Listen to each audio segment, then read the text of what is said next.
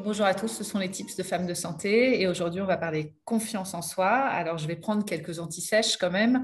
Euh, je suis très très très très, très heureuse d'accueillir Katia Corbino. Euh, Katia Corbino, elle est depuis 25 ans dans le secteur de la santé. Euh, elle a travaillé dans ce qu'on appelait alors les syndicats professionnels de cliniques et de maisons de retraite, qui sont plutôt maintenant euh, la FHF, la FHP, etc. elle est juriste à la base et elle a été aussi ensuite directrice des affaires sociales de la FHP. Et puis après, elle a fait un peu l'inverse de beaucoup de gens. elle est partie du siège pour aller sur le terrain. elle est devenue DRH de groupes de cliniques ou, des, ou même de maisons de retraite.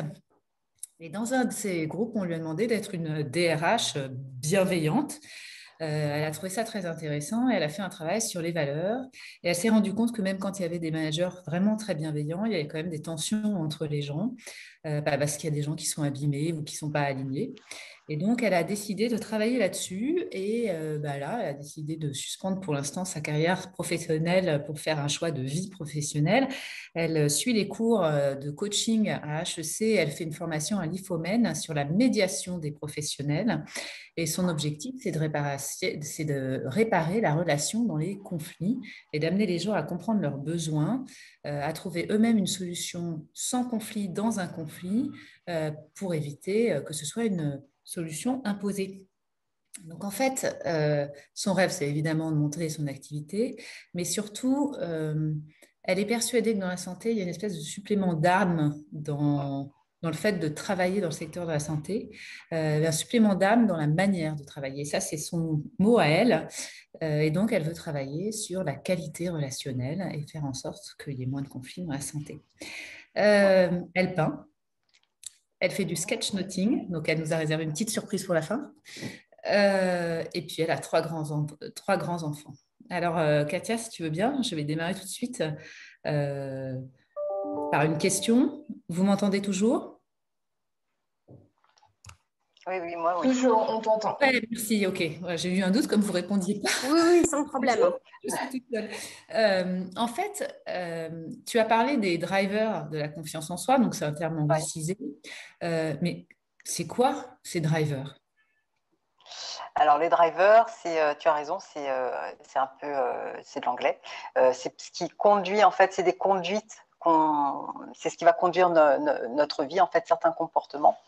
Et en fait, pour, euh, pour résumer, un driver, c'est quoi? C'est des sortes d'injonctions qu'on a entendues euh, dans, dans, notre enfance hein, par des, euh, des, personnes qui faisaient figure d'autorité, donc comme les parents, les, professeurs aussi, hein, les éducateurs, etc., qui nous ont donné un certain nombre d'injonctions ou même de comportements que nous, en tant qu'enfants, ou quand on s'est construit en tout cas dans, dans, dans la vie sociale, on s'est dit il faut que je suive ces comportements-là pour être aimé ou apprécié ou jugé compétent par mes professeurs, par exemple.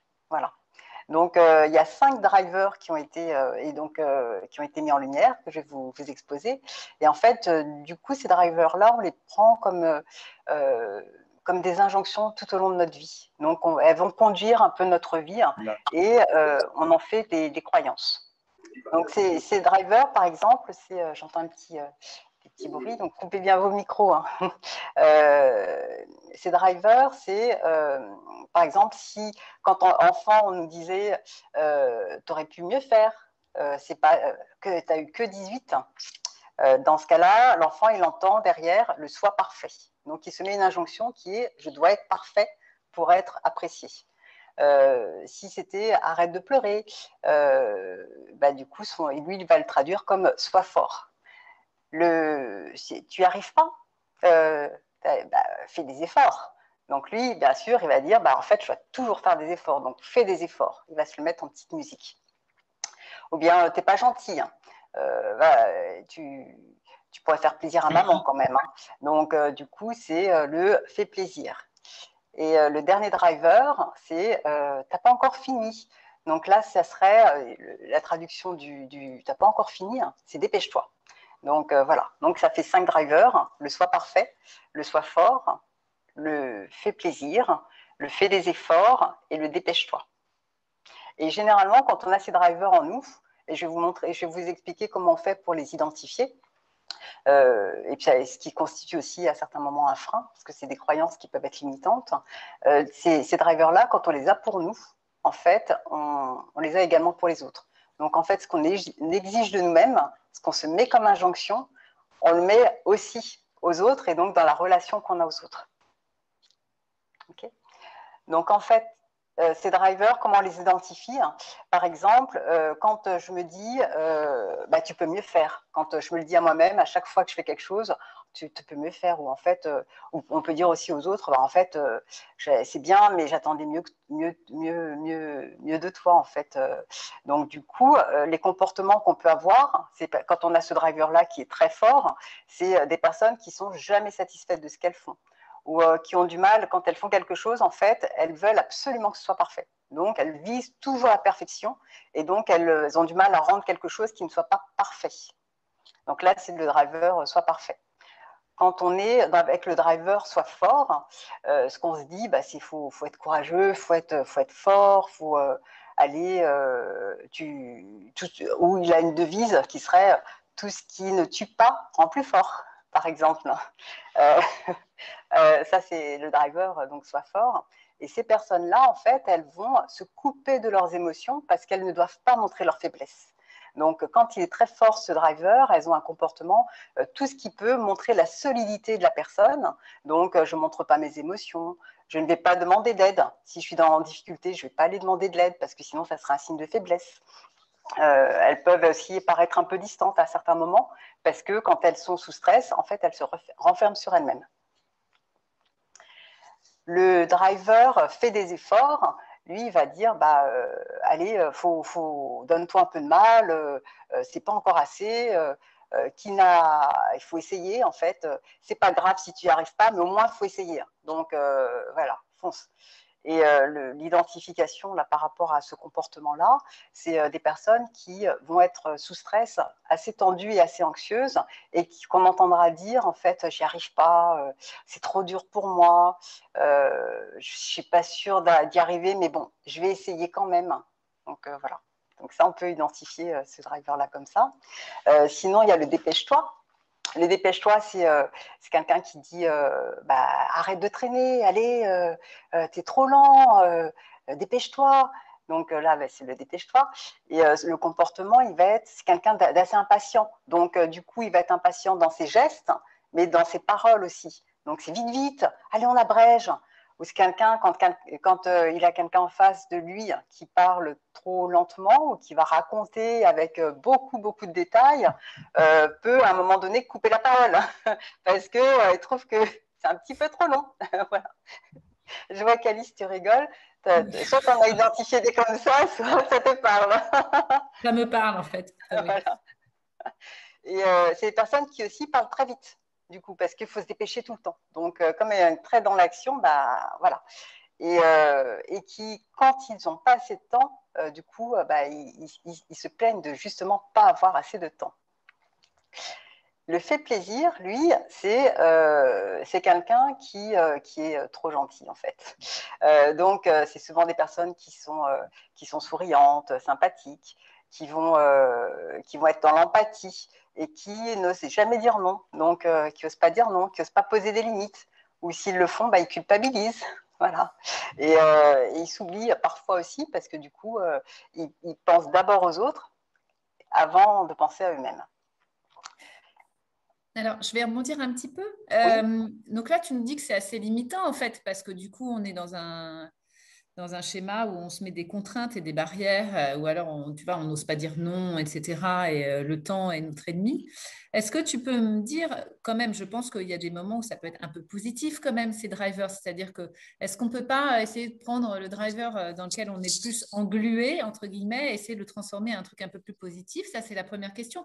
Et la deuxième question, c'est quand on est trop englué, c'est quoi la mécanique pour se désengluer du driver sur lequel on est le plus limité dans notre euh, démarche de confiance en soi, on va dire ça comme ça. En fait, euh, tu as raison, c'est que, alors c'est limitant dans le sens où, effectivement, quand tu es sous stress ou quand tu essayes absolument de répondre, en fait, avec un comportement qui est en phase avec ton driver, et, par contre, à certains moments, Ça, c'est vraiment quand tu es sous stress, sous tension, et donc dans ce cas-là, il est exacerbé en fait. Euh, il va être euh, puissance 10, puissance euh, plus même des fois. Et parfois, il peut être aidant. C'est-à-dire que ta croyance qui est limitante, qui va t'empêcher de passer à l'action ou qui va te, te, contraindre en fait, peut aussi t'aider. Parce que, par exemple, tout à l'heure, on disait le ce qui rend, ce qui rend euh, quoi, ce qui, ce qui ne tue pas rend plus fort. À certains moments, ça peut nous aider aussi. Euh, se dire ça, ça peut aider. Et quand c'est aidant, euh, c'est là ça va, c'est ok en fait. ce qui, ce qui est pas ok, c'est quand c'est contraignant. Donc quand c'est par exemple alors, dans le, le, aidant, par exemple, déjà, le, le, soi parfait, ce qui est aidant dans le soi parfait, parce que ça a des avantages aussi d'être, euh, d'avoir, de, viser l'excellence, on va dire. Euh, ça a des avantages parce que c'est quelqu'un, par exemple, dans le, dans le, monde du travail, dans une équipe, on va prendre l'exemple d'une équipe, euh, c'est quelqu'un qui va être hyper rigoureux, qui laisse rien au hasard, donc qui est très précis en fait dans, dans son rendu. Le, dépêche-toi, ça va être quelqu'un qui peut prendre, qui peut être très efficace dans l'urgence, donc qui peut prendre beaucoup de dossiers en même temps, qui, peut, qui est assez réactif en fait, qui est très proactif le soi fort, lui, va être très discipliné, il va, il va inspirer confiance, il a un certain leadership puisqu'il est solide, on sait qu'on peut s'appuyer sur lui, en fait. Le, fait des efforts, lui, il est persévérant. Donc, euh, généralement, il gère, il gère une grande quantité de travail parce que, euh, justement, il pense qu'il faut beaucoup, beaucoup euh, produire d'efforts pour, pour y arriver. Le fait plaisir, lui, il est, bah, du coup, c'est le ciment un petit peu d'une équipe. Il est, il est, serviable, donc il fait attention à tout le monde. Donc, euh, c'est bien aussi d'avoir un, fait plaisir. S'il n'y a que des faits plaisir, c'est plus embêtant parce qu'il peut paraître aussi un peu parfois trop conciliant. Donc, euh, voilà. Et en fait, comment on fait pour s'en sortir? Déjà, ce qu'il faut savoir, c'est que, euh, par exemple, le, pour s'en sortir, il faut, il, faut se dire que c'est possible de faire différemment. Donc, on va se créer ce qu'on appelle un message permissif. Donc, on se donne une permission on se donne la permission de réagir et d'avoir un comportement qui est différent de celui qu'on a habituellement avec le driver. D'accord? Et à partir de là, donc on va l'identifier, je, vais vous en donner. Et à partir de ce moment-là, on se dit, on, va choisir, on va faire un, choix d'un petit pas possible et de se dire, bah, tiens, euh, par exemple, le, fait plaisir qui est très gentil et qui ne veut jamais dire non, euh, bah, une fois, il va se challenger et se dire, bah, je vais dire non je vais dire non. Alors, par contre, je vais choisir mon don, c'est-à-dire que c'est pour un petit truc. D'abord, je vais faire un petit pas. C'est pas, je vais pas dire non à tout parce que là, euh, il va changer vraiment du tout au tout et puis il va être mal avec euh, ça. Mais au moins sur quelque chose qui n'a pas beaucoup d'enjeux, il va commencer par un non. Et puis il va voir qu'en fait, euh, en face, on l'aime pas moins, on le juge pas moins compétent parce qu'il a dit non. et donc il va dire ah bah c'est ok, c'est ok. En fait, quand je dis non, on m'accepte quand même. Et du coup, je vais changer ma croyance, en fait. Ce qui, était une croyance limitante, je vais la changer, je vais regarder différemment. Je me mets dans ma petite boîte à outils le fait que j'ai le droit de dire non, euh, sans culpabiliser, et que l'autre le reçoit et que c'est OK. Donc, euh, je vais recommencer une deuxième fois, une troisième fois, et en fait, je vais l'expérimenter, euh, peut-être avec des petits enjeux un peu plus, un peu plus conséquents au fur et à mesure. Donc, en fait, si le soit parfait, c'est ça. C'est OK d'être moi-même, et c'est OK aussi pour les autres d'être eux-mêmes, puisqu'on a dit que ce qu'on s'imposait à soi, on l'impose aussi aux autres. Donc c'est OK aussi pour que les autres ne soient pas parfaits, en fait. Donc euh, là, fait, une petite antidote euh, au, soi parfait, ça serait de dire euh, bah, sois réaliste, en fait. Donc, tu as le droit de ne pas être parfait, donc de faire des choses qui sont valables, même si elles ne sont pas parfaites. C'est quand même valable. Donc j'ai le droit de aussi bâcler certaines choses de manière intelligente. quand il n'y a pas beaucoup d'enjeux, j'ai le droit de bâcler certaines choses. Euh, j'ai le droit aussi euh, à l'erreur, c'est-à-dire que j'ai le droit moi et puis les autres aussi. Hein. Donc euh, je peux tester, donc je peux passer à l'action. En fait, même quand ce que je suis en train de faire n'est pas parfait, c'est pas grave. Je le fais comme un, je vais faire un draft en fait. Je vais faire un essai et puis le coup d'après, ça sera mieux. Voilà. Et ça, j'ai le droit de le faire.